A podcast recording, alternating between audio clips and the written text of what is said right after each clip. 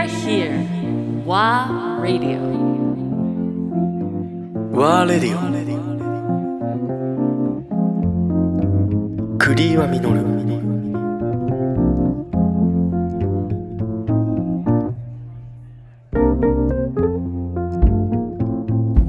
結局このなんでしょうねまあバーテンダーでもあるんですけど僕らってまあ人間っていうくくりで言うと、うんあのやはり喜怒哀楽？うん。それがあるからこうやっぱ人生豊かになるっていうか。まあ昔で言うとまあ僕なんかも父親から言われましたよ。男が泣く時は誰かが死んだ時ぐらいだって。うんまあ、そういう育てられ方しましたけどいや泣きたい時泣きゃいいじゃんってもう最近思うんですようんうね、んで笑いたい時笑えばいいうんし、うん喜びたかったら喜べばいいし、うん。であの怒らないといけない時もあるんですうよ、ん。でもそのうん特にその怒る時っていうのはその感情に任せて怒るんじゃなくてやっぱりあの自分をちょっとあの一つ距離を置くっていうか、うん。まあ俗に俯瞰するって言いますけど、うん。まあその状態でまあ怒ったり、うん。うん。うんで喜ぶ時だって、うん。やっぱちょっとなんか不思議な感覚だと思うんですけど、うん。冷静に喜ぶっていうか、うんうんそれはすごいわかりますね。うん。特にこういう仕事って分かりやすいじゃないですかそのカウンターの内側からお客様を見てる仕事でしょ、はい。まず。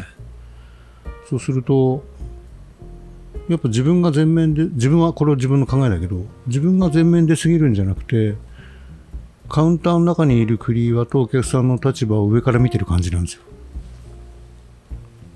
感覚的には。え常に俯瞰してるみたいな感じ。で喜怒哀楽はコントロールしなきゃいけないし。えはい。まあ、なかなか深い仕事ですよね。と思いません？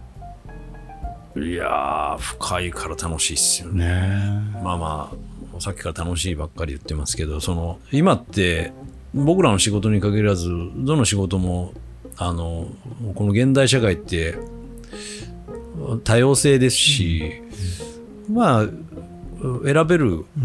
時代ですよ。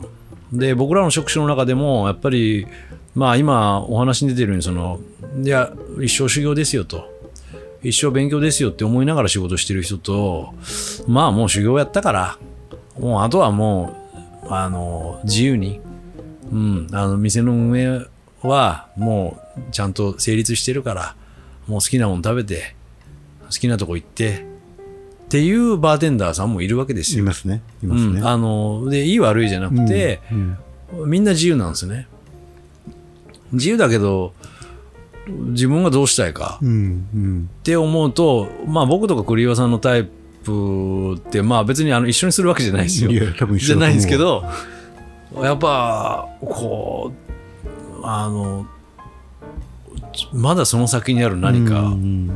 を見たいし、で自分がまた何かになりたい。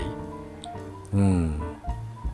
けどそれが僕は一時期そのいろんなその外側の方向に飛びまくってた時あるんですけど、あの実はその自分の内側にあるっていうか、自分自身の中でのそのあの一種の、うんこう分かりやすく言うとなんかこう修行っていう言葉になっちゃうんですけどまあ修行だしなんか自分磨きみたいな、だから磨けば磨くほど僕らの仕事って返ってくる、書いていますね。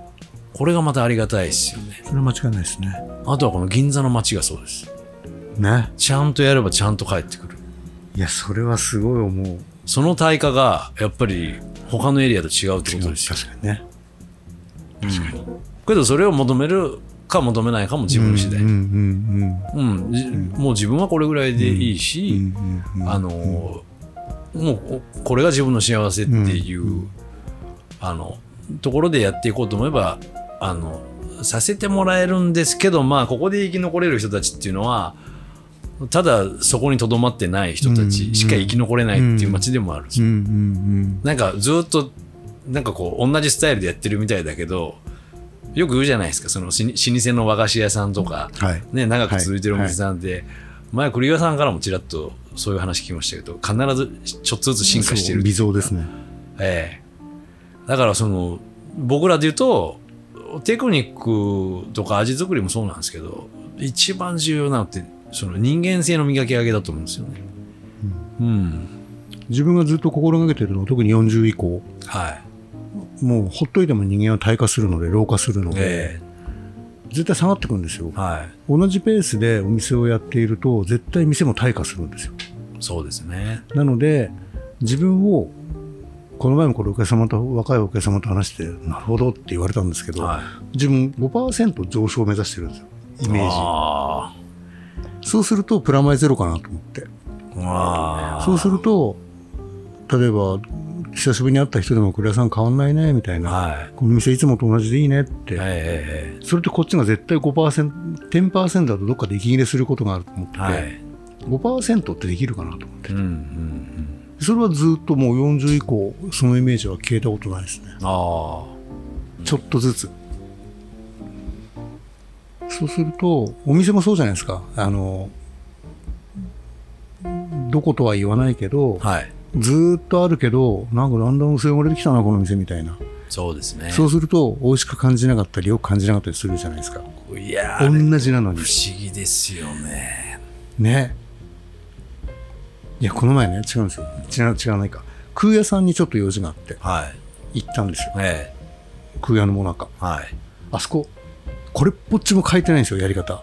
電話注文予約、はい。取りに来ないと渡さない。ええええでも、ふとウェブ見たら、はい今、ウェブサイトがある。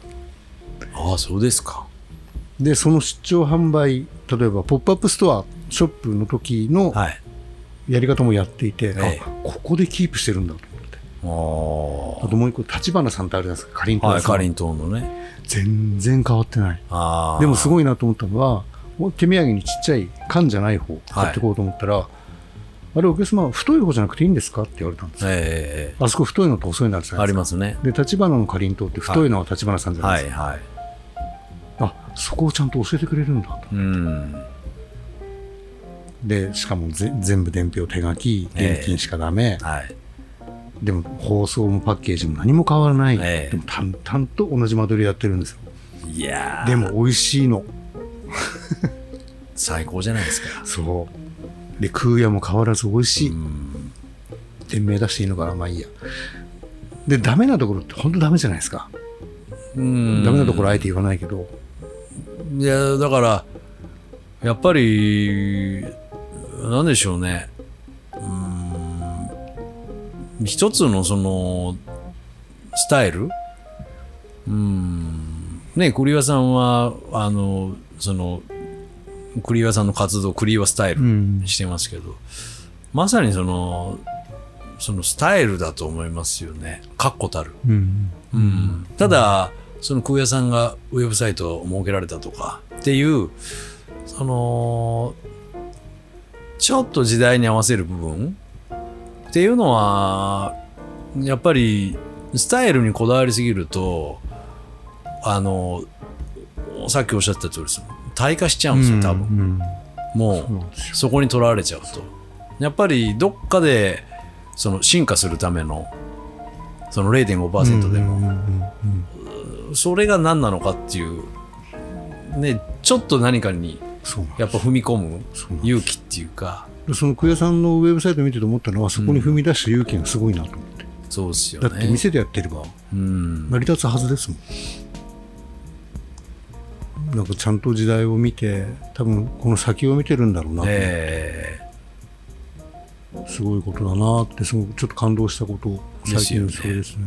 ーでも嬉しいですね。あの、そういうお店さんがやっぱり銀座にあって、うん。で、多分、今も昔も、その、うん変わらない大切なことっていうか、一つの、あの、真理っていうのは、不変うん。じゃないかなって僕は思ってまして、そのやっぱ老舗のしかもその店舗展開せずにあのこうコツコツやってらっしゃる方々ってやっぱそこちゃんと抑えてますよね。そのさっきの立花さんのかりんとうの一言？一言。ででももう僕らの仕事もそうですよであとその僕らこう人間社会でこの社会の中で生きていく上で一言あるかないかっていう問題ばっかりじゃないですか。本当そうそ本当そうう。だからそれってけど結局紙一重なんですよね。うん。もうほとんどそれ言えるか言えないかでいろんなことが決まっていく。うん。で、その重要性に気づくか気づかないかだし、ただ僕だってこんな話してますけど、俺一言足りなかったなとかってしょっちゅうありますけど、でもそれに気がつくか気がつかないかですようん。気がつかない人は退化していくんですよ、そうですね。うん